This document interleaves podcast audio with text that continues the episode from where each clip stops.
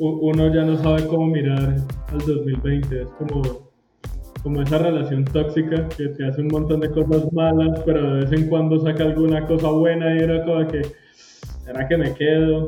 Yo lo veo de esta manera. Imagínate el sacrificio energético que nos tocó hacer para ponerle prisión domiciliaria a Uribe. Imagínense toda la energía oscura que tuvo que haber usado el padre de todo con el Bifrost destruido para poder encarcelar a Uribe. En arresto domiciliario. O sea, no es encarcelado, en arresto domiciliario. La razón por la que los procesos de él no han avanzado es porque el Bifrost está destruido, weón. No se nos puede olvidar en dónde es el arresto domiciliario. En su finca que es del tamaño de Bogotá. Sí, claro, obviamente. O sea, ¿Qué hacen con eso? ¿Le tiran un mapa y que no se salga de esa zona en el GPS? Exactamente, qué castigo, ¿no? Mira, puede construir un aeropuerto en su finca. Y aún así se atreve a decir que se siente secuestrado. Es una falta de respeto con la gente que estuvo secuestrada, hermano. Es un baboso, hombre. A mí por eso me cae mal Uribe, porque el man es un solapado. ¿Sabes qué? Ya me dio rabia, hablemos del B2. Además que el man ni siquiera tuvo la suficiente mano dura para armar una guerra en Colombia. O sea, el man es un hijo de puta, un dictador solapado. Mira, yo creo que Uribe deberían castigarlo de la siguiente manera. Ciérrenle todas las redes sociales y no le permitan abrir ninguna red social nunca más. No le permitan hacer entrevistas, aparecer en televisión, nada. Déjenlo libre, pero que no pueda aparecer en televisión, en podcast, en radio, que no pueda tener acceso a redes sociales y no pueda hacer nada de esas vainas. Déjenlo libre en su casa, no se preocupe todo el asunto, pero quítenle el acceso a, las redes sociales. Háganle lo que le hicieron a, EPA Colombia. En lo que es ese señor, porque básicamente Uribe es una popstar. Sí, sí, sí, claro. ¿Y qué pasa si Uribe se lanzó a la presidencia solamente para competir con las popstars?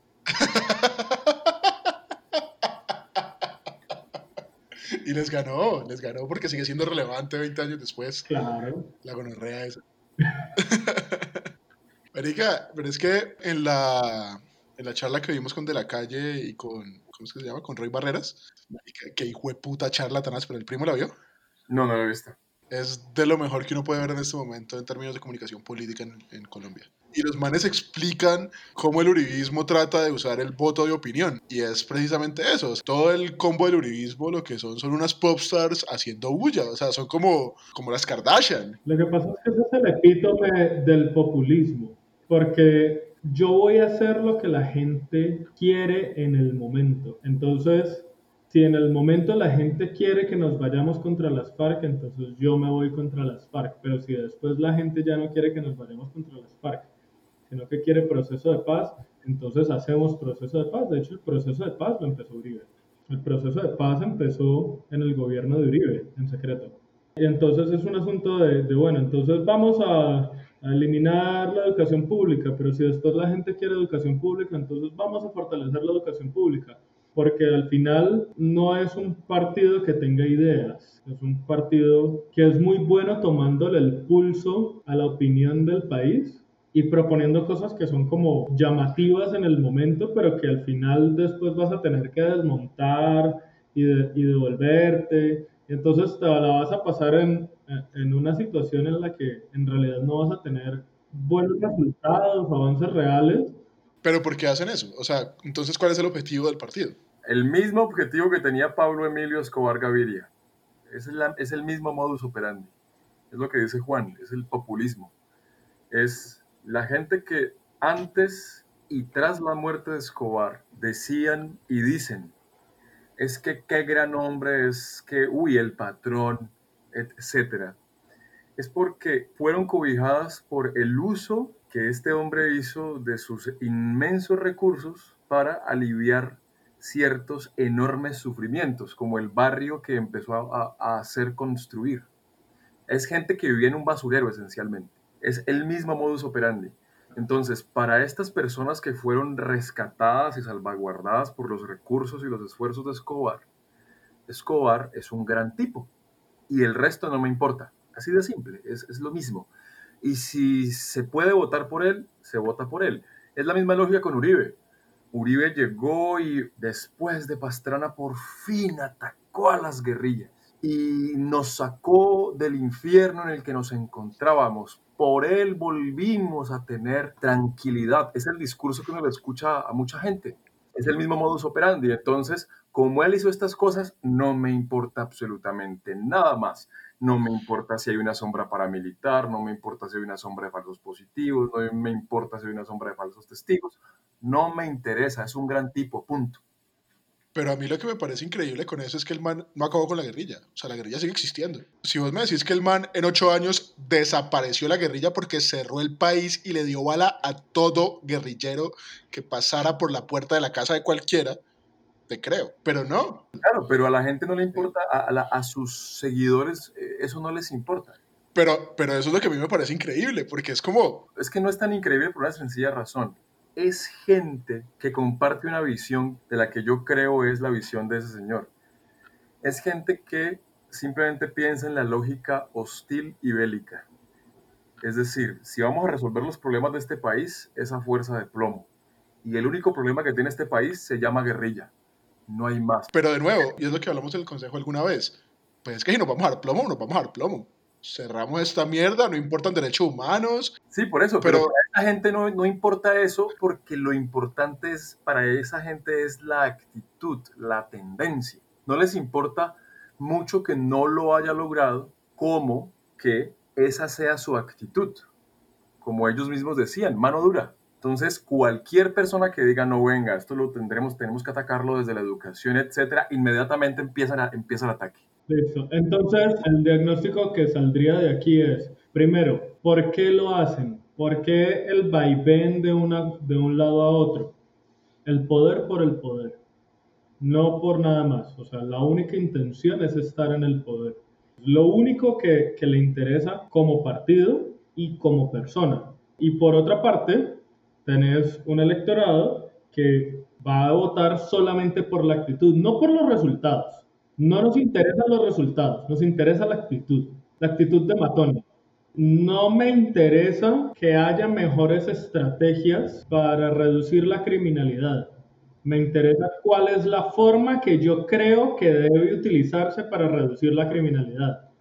Entonces, la forma que yo creo que debe utilizarse para, para reducir la criminalidad es mano dura. Entonces, no me importa nada más. No me importa si es la más efectiva, no me importa si es la más costosa o la menos costosa, no me interesa nada. Me interesa la actitud. ¿Por qué? Porque finalmente a muchas personas lo que les interesa es el cómo. A muchas personas lo que les ofende del proceso de paz con Santos no es el proceso de paz en sí mismo. Es que como hubo negociación, entonces es el Estado se arrodilló, le entregamos el país a las FARC. Sienten que el Estado se dio muchísimo, pero no están pensando, es que no les interesa, no les interesa el punto final, les interesa es, Dani, es que cuánto nos costó hacer eso, es que con qué actitud lo hicimos, por qué fuimos y nos sentamos a negociar con unos bandidos y es como que, mira, si vos vas a negociar, vas a negociar y vas a tener que ceder ciertas cosas y vas a obtener otras a cambio. Entonces, digamos que esa es la situación difícil de lidiar con las personas que siguen a Uribe porque lo siguen por su personalidad y no por sus logros. El cuento siempre es, que, es que ya se puede viajar en carretera. Pues sí, mira, lo único que hicieron fue mover el ejército de una parte a otra. Pero como el ejército está en las carreteras, entonces bombardean oleoductos, tumban torres de energía, Resulta que los ataques a la infraestructura salieron muchísimo más costosos que los ataques a las poblaciones. Pero entonces, claro, los gastos, los gastos militares se alzaron muchísimo y los gastos en otros frentes del presupuesto se elevaron muchísimo porque los daños a la infraestructura eran impresionantes. No nos, no nos olvidemos que Tumaco durante un tiempo estuvo sin energía, ¿qué? ¿Como un mes? Y había poblaciones que se quedaban sin energía porque tumbaban torres de energía o llegaban y ponían bombas en, en un oleoducto, se contaminaban ríos, de forma impresionante los costos de eso qué. Pero entonces, pues no, es, no lo estoy viendo aquí, porque llegó alguien con, con cara de bravo a correrme a la gente. No me importa que me las hayan pasado para la cuadra de atrás. Me importa es que ya no están en la cuadra del frente de mi casa. No me importan los resultados reales, me importa es la actitud con la que hicieron ciertas cosas y que me, lo, que me quitaron el problema del frente. Exactamente, es que ese es un rasgo, ese es un rasgo del país vetusto que hay que superar. Y por eso hay que llenarse de paciencia, porque esos son cambios que se dan con las generaciones. Es gente, esta gente que le decía a uno es que le entregaron el país a la guerrilla, es gente con una con una mente, con un espíritu vengativo. Es decir, fueron guerrilleros, eran violadores de niñas, eran reclutadores de menores, hay que llenarlos a plomo, hay que vengarse. Porque ni siquiera están pensando en justicia, están pensando en venganza. Cosas como, es que deberían podrirse en una cárcel o pudrirse en una cárcel. Eso es venganza y eso no sirve de nada. Y es gente que nunca, que probablemente nunca tuvo eh, el conflicto frente a sí misma. El conflicto está en el Cauca, por decir algo. No, eso a mí no me toca. No, no, no, que les repartan plomo, eso no me importa. O sea, es gente con una indiferencia eh, que aterra. Y entonces es allí donde uno se da cuenta de que aquí, son, aquí no hay proyecto de país, por ahora. No hay proyecto de país. Porque en un proyecto de país habría una sensación de familia, una sensación de familia, una lógica de familia dice, no, venga, tenemos que sentarnos a solucionar eso por las buenas porque tenemos gente en el Cauca sufriendo el conflicto. Ya solo con esa lógica, el asunto avanza. Pero es gente aterradoramente egoísta y además aterradoramente hostil, aterradoramente vengativa. O sea, es una lógica del plomo. Es, como si en, todas estas gentes hubiese un paraquito en el corazón. Es, aterrador. Yo creo que todos tenemos un paraquito adentro. Cuando nos roban, eh, se nos sale el paraquito. Pues sí, huevón, Batman es un paraquito. Y nos encanta Batman, huevón.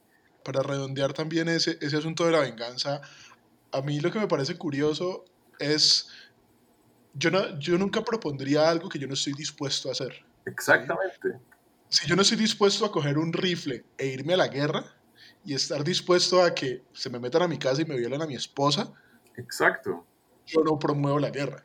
Pero si eso es lo que yo voy a promover, es porque yo estoy dispuesto a ponerme unas putas botas, coger un rifle e irme a dar bala. Y eso es lo que a mí me gustaría ver a los uribistas haciendo. Y no lo van a hacer. Y por eso digo que son unos solapados. Y es allí donde uno les ve la otra gran falencia. La guerra es un, es un evento hecho por gente joven, pero orquestado por gente vieja, eh, sentada en esplendorosas sillas, en eh, esplendorosos salones. Y probablemente ni siquiera se madrean en sus comunicaciones, o quizá ni siquiera se comunican. Y el que tiene el suficiente poder para decirle al sistema, vea, yo quiero sacar a mi hijo o a mis hijos de ese conflicto, va y paga y listo. O sea que los que terminan desarrollando la guerra son personas, eh, entre tantas, pobres. Eso es la guerra. Y eso es lo que esa gente está promoviendo. Sí, pues la guerra es la lucha de jóvenes pobres que no se conocen, luchando por ideales de, de viejos que sí se conocen. Exacto, y que si se encuentran se van a sentar a tomar whisky, weón. Pero eso es lo que me parece increíble. O sea, si yo voy a promover una guerra es porque yo quiero hacer la guerra y ese es mi, uno de mis problemas, no el único problema, pero ese es uno de mis problemas con Uribe. Es un viejito loco, un viejito que no está dispuesto a tomar las acciones por mano propia. Es que es, que es lo, que, lo que nos, dijo, nos, nos decía Juan hace un tiempo, lo que debió hacer Santos. Lo que debió haber hecho Santos en el momento en el que el plebiscito se cayó. Exactamente.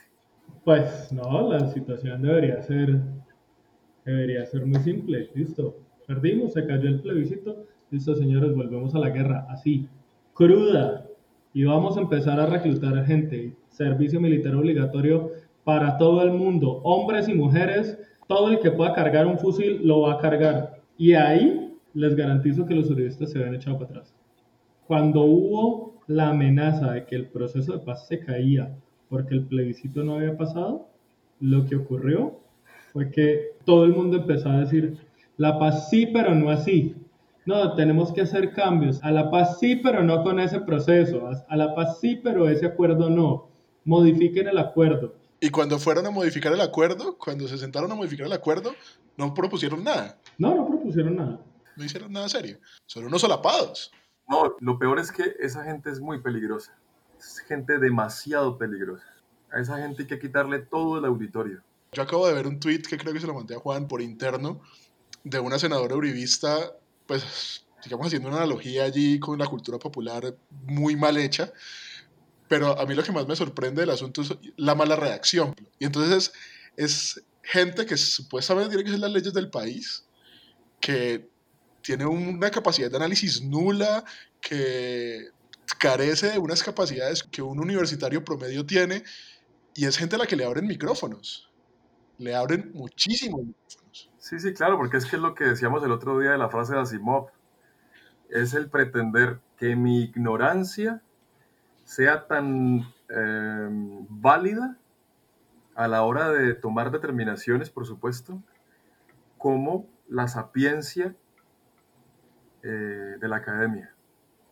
Es, la misma historia, so, pretexto de la libertad de expresión.